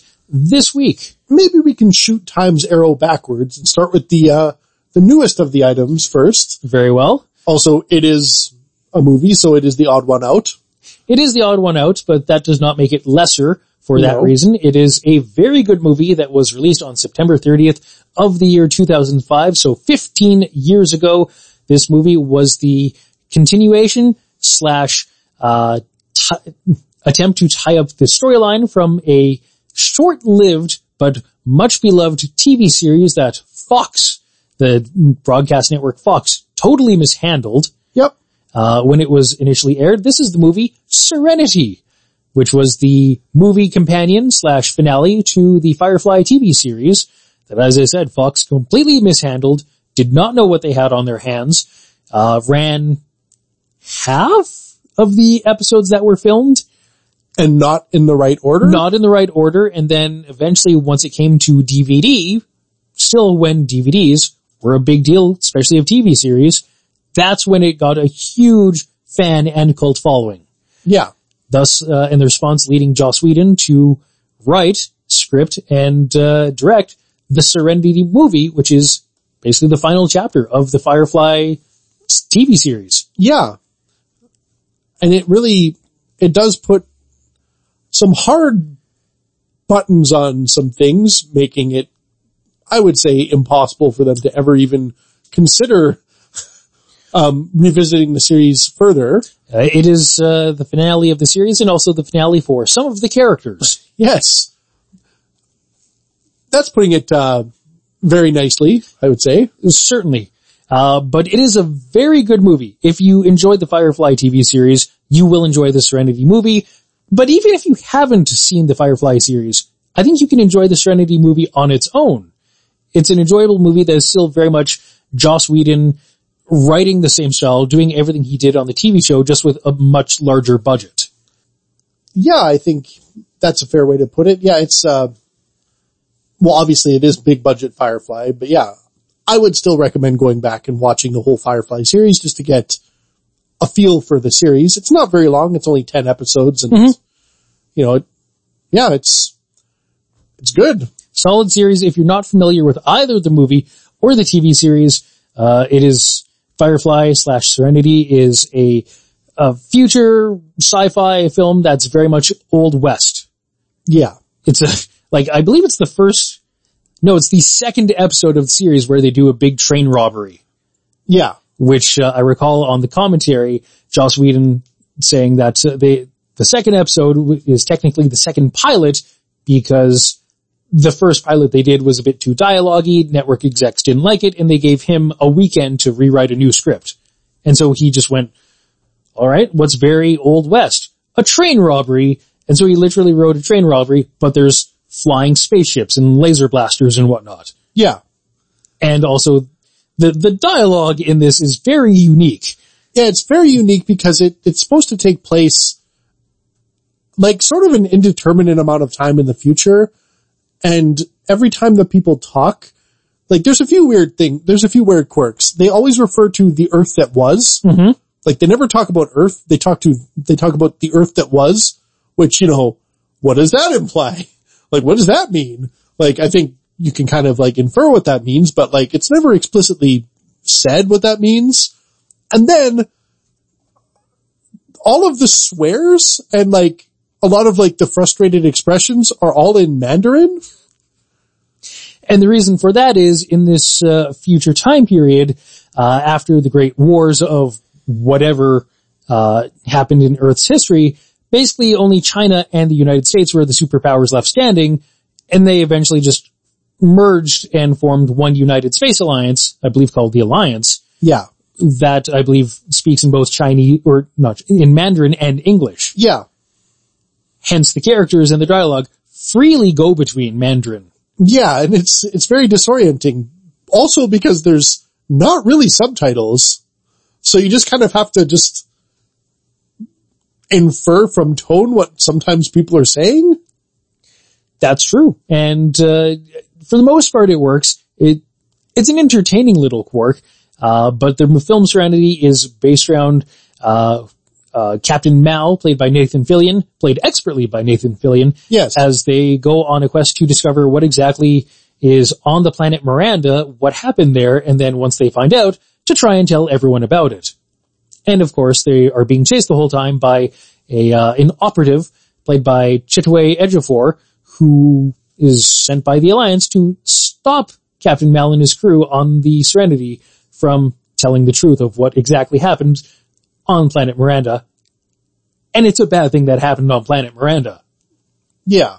There's a lot of tension to it, but Serenity is one of those movies I find if it's, uh, uh, say if it's on TV or something, I kind of have to stop and just keep watching from that point. Same thing that happens to me if Forrest Gump is on TV. Oh yeah. Like for, yeah, there's, we all have those movies. Forrest Gump is definitely one of those for me as well. Spaceballs or any Mel Brooks movie is also that one for me. Um, yeah, I would, I think Serenity would probably be one of those ones for me as well, even though I, I haven't seen it in a long time.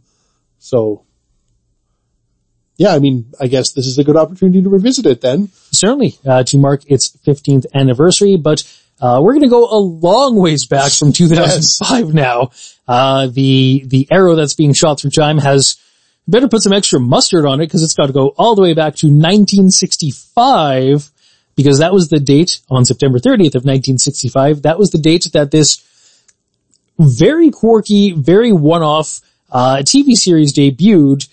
It's not something. It was done in a style that was somewhat popular at the time, but was not popular in the years since. We are speaking of the TV series Thunderbirds. Yeah, so the people in our generation, and I'm assuming younger than our generation, probably don't have much experience with this show. I vaguely remember seeing it on reruns a little bit when we were younger. on YTV. Yeah. And, you know, it, it was hard to watch. I'm not going to say it was good. I'm not going to really recommend you go and watch it. It's, this is definitely a check out clips kind of show, but there were some weird things. Well, the, the influence that this show had on a movie I greatly enjoy is something I'll talk about in a second. I'm pretty sure you know what movie I'm going to talk about. Yes. Uh, but there were just weird stylistic things. I don't remember literally anything about the story about Thunderbirds, but I remember weird stylistic things about this show. The most notable being, you know, whenever the puppets were talking and then whenever they would have to like pass papers or anything between each other, they would always show a weird close up of human hands passing stuff to each other. And it was always off-putting. and it was always super strange because they were just these disembodied hands that would like pass something from one set of hands to another. And it was just like, what is happening? What is, why'd they do that? I thought this was a puppet show. Which yes, I don't think we really touched on the fact this is a puppet show, but not in the hands up, uh, a hand puppet show. This No. is a marionette. Yeah, these are marionettes, like marionettes just, you know, it's an elaborately staged marionette play effectively is what this is. Yes, it is. Uh, Thunderbirds, uh, effectively staged marionette play, uh, based around the idea that there's a whole family that run this, uh, this international rescue group called International Rescue. And anytime there's any sort of danger, travesty, calamity that's happening anywhere in the world, they have different outposts that are stationed across the globe that allow for a different team or a different family member, different brother to captain one of their Thunderbird ships to go off and engage in a rescue of whatever scenario is happening at the time. And they had, I think, five or six different Thunderbird ships, literally numbered Thunderbird 1 through 5 Yeah. and they were all different shapes, different sizes. They even have a, I think they had a, a rocket that would take them into space, if I recall correctly. The most, the ship I recall most, uh, uh, definitely was, I think, Thunderbird 2 or 3, the big green transport ship from which all their Jeeps and other land-based vehicles would spew out of, but, uh, it was a very simple premise and how it lasted for an entire season of episodes, I don't know, but the 60s were a different time. And it did last for two series in Britain. That's true too. so It's a very British series. Yeah. So there's 32 episodes plus three anniversary specials, which is just a thing that British series kind of do usually, either anniversary or Christmas or holiday specials Yes. of some kind. Uh, very British, very 60s, very weird. Just check some clips out. But I think the, the, the really good upshoot of the influence of Thunderbirds for us anyways was that it directly inspired Team America World Police It sure did. which is a fantastic Trey Parker movie. And a much better use of marionettes. Oh yeah, absolutely.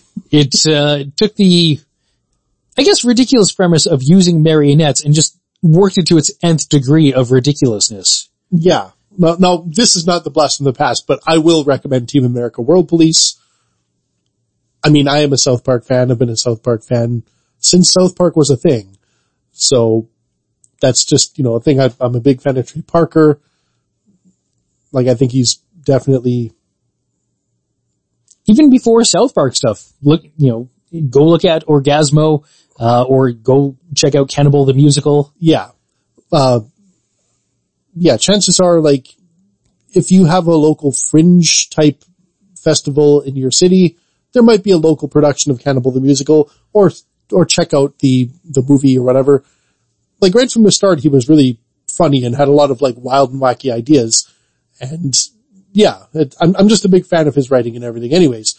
And Team America World Police, I think was a good send up of a lot of different things using this style, including Thunderbirds itself, obviously, but like a lot of like the political climate of, of the time and stuff, but yeah, and just a lot of like signature Trey Parker type humor. so, and songwriting Yes. as well. Yes. But yeah, Thunderbirds is the blast from the past, but I think the secret blast from the past, even though it's not celebrating an anniversary, is Team America World Police. uh, it's the better of the two marionette-based entertainment forms, or Yes. properties, I should say. Yes. Uh, one last last one past to get to as we go even further back in time to 1960, September 30th, 1960. That is the date that, uh, primetime television welcomed this cartoon known as the Flintstones. Yes, a series that definitely had a longer, much longer run than Thunderbirds. and its cultural impact, I feel, has been felt a lot longer slash, you know, more deeply than, uh, Thunderbirds at all, at least here in North America. I can't speak to UK or Europe in general, but I know here in North America, the Flintstones is definitely, uh, it's a thing. It's been a thing for a long time. Certainly, if you're not, if you're of a younger age and you're not entirely familiar with the Flintstones, Flintstones is an animated series that debuted on September 30th, 1960, ran for a number of episodes, uh, before ending on April 1st of 1966. But the real, real important uptake is that it was the first primetime animated series in television history. Yeah, even, even if it was just sort of like a, an animated, like at, at first an animated ripoff of the Honeymooners. Yes, it was. But I think the characterizations and stuff were a lot better than the Honeymooners. Maybe a lot, uh, I don't know, had, had a lot longer lasting appeal. Just, it's, it's an interesting thing that happens when, you know, if you, if your show is being filmed, it like, like let's say if we're filming a show in 2020, if it takes place in 2020, it's going to feel dated. Yes. If you're filming a show in 2020 and you try to make it feel, if you try to like make it feel futuristic, it's going to feel dated. If you try to go back in time a bit, it's going to feel weird as we uncover more and more information about, you know, whatever age we're going on. Like, you know, if Bonanza was supposed to take place in the Wild West, the more we learn about the Wild West, but the, the more we know Bonanza is not really historically accurate.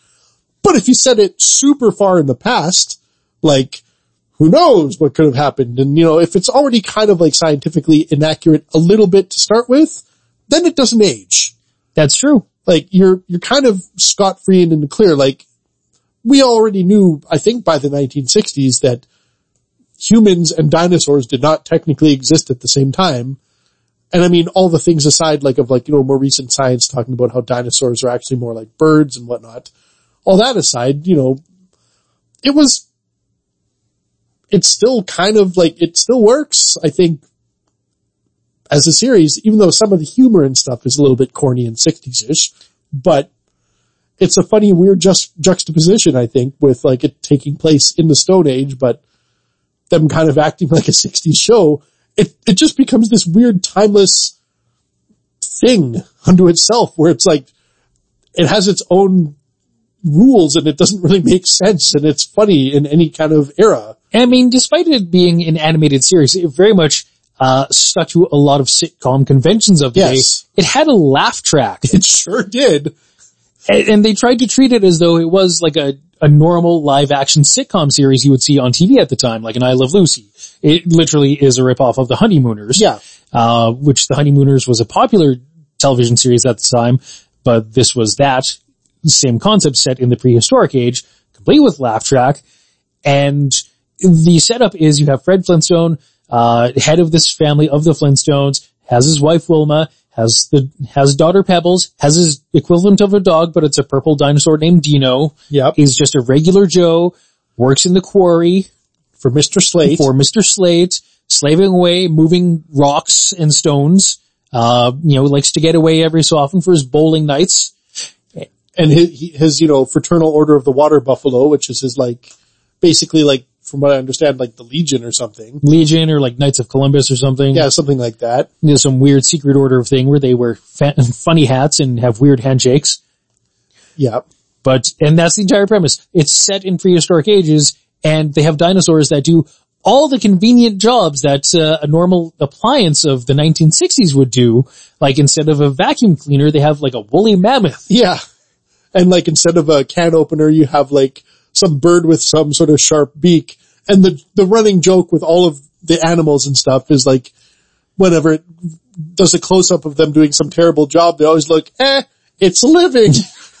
and it, it works every time. It's a bad, it's a terrible hack joke, but I laugh at it every single time. And I don't know why. Maybe it's something's wrong with my brain, but It's also a completely ridiculous premise too, yeah. that you're here in the Stone Ages and you have this, this animal, this dinosaur or whatever being used as a, to do convenient household chores for this family, but also the animal's talking. Yeah. So it's sentient enough to know that it has a shit job.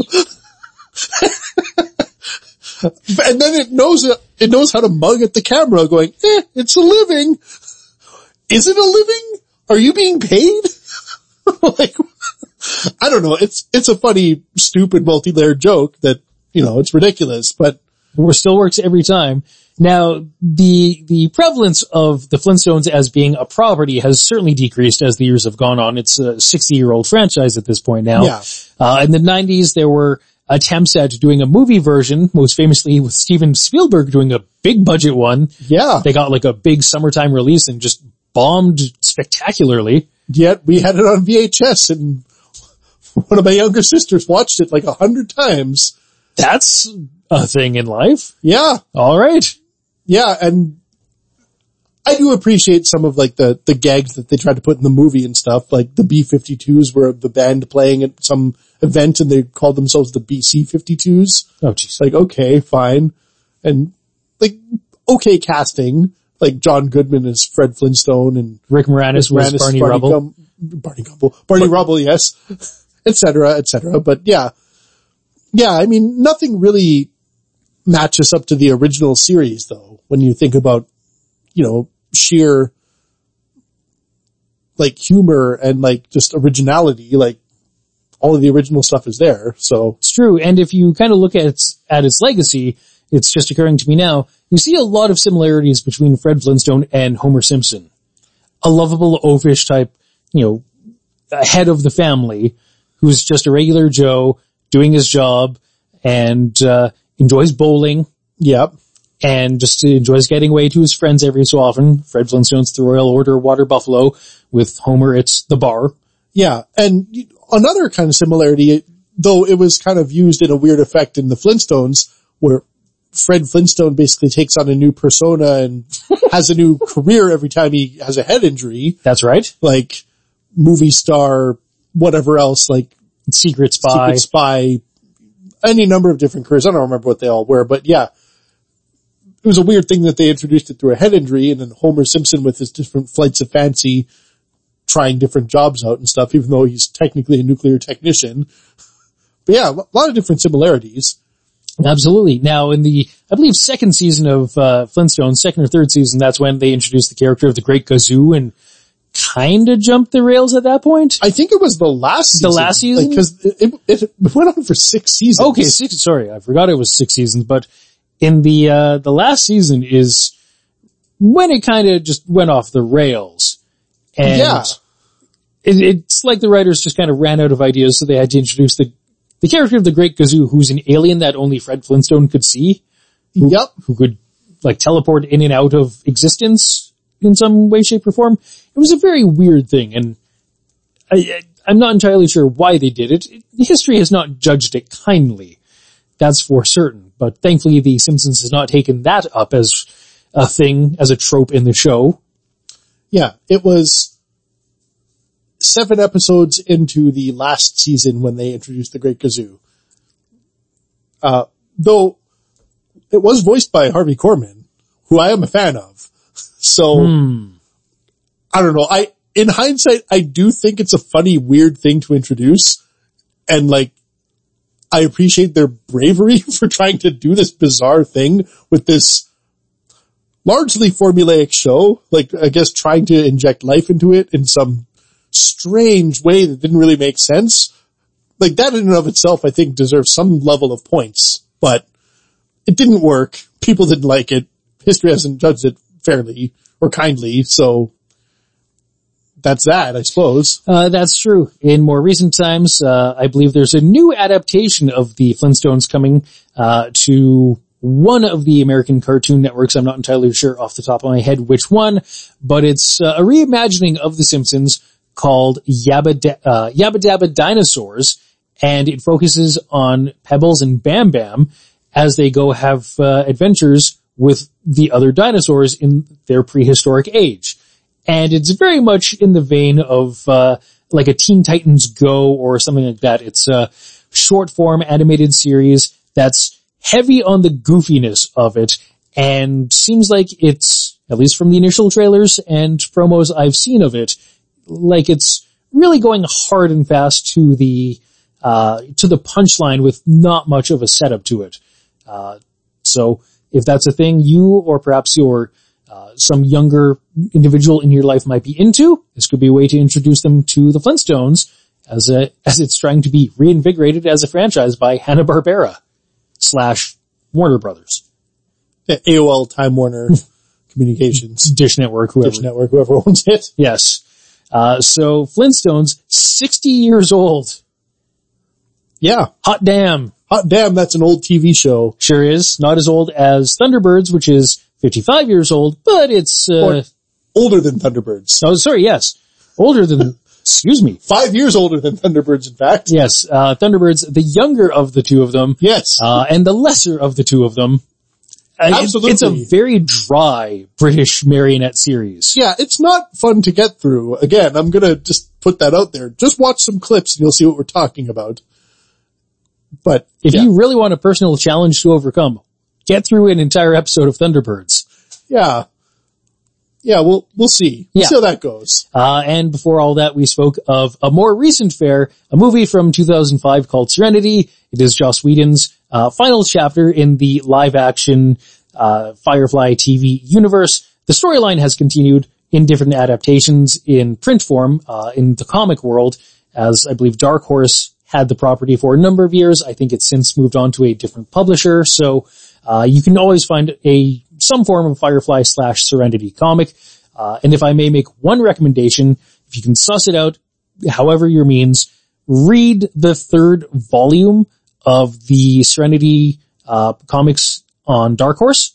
That is the Shepherd's Tale. Yeah, it's really good. It tells the it tells the backstory uh, of Shepherd Book, a character from the show, and it is well worth your read. It's quite probably the best of the Dark Horse Serenity comics. Yeah, I feel like I got through it in like one sitting. It was really good. It's a very breezy read and it's very good. And you learn all about why Shepherd Book is Shepherd Book when you see him in the series. So well worth your time. But just Serenity and the Firefly TV series worth your time as well. Absolutely.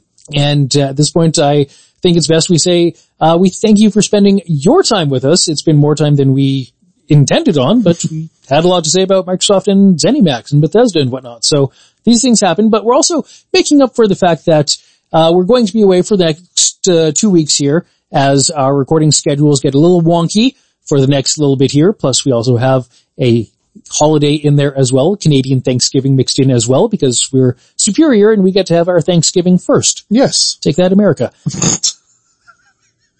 Guess you're not that great. So, so we'll be, Quiet. Don't start a war. eh.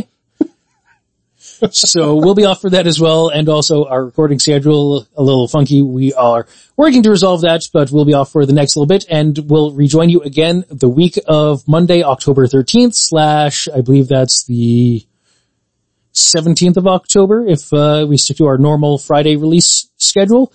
So I think so. the week of Friday, October 17th is when we will be back with you again. Hope you can sustain yourselves, be good, be safe in the time in between. And, uh, as we said, if you have, uh, uh, some extra money that you wish to donate to the show, that's just a normal plea we make here on the program. or you're, you know, think the, uh, size of the PS5 is just right for you, let us know. Email us info at thearcadeshow.com or if uh, you actually enjoy watching the Thunderbirds and you can get through it all in one sitting, we want to hear from you as well. Or you can get in touch with us through social media. We're on Twitter at The Arcade Show and on Facebook, facebook.com slash The Arcade Show. And uh, if you haven't already subscribed to this program on iTunes and Google Play Podcasts, direct links to our pages on both of those platforms can be found on our homepage of thearcadeshow.com. So until uh, a couple weeks from now, good night everybody. Good night.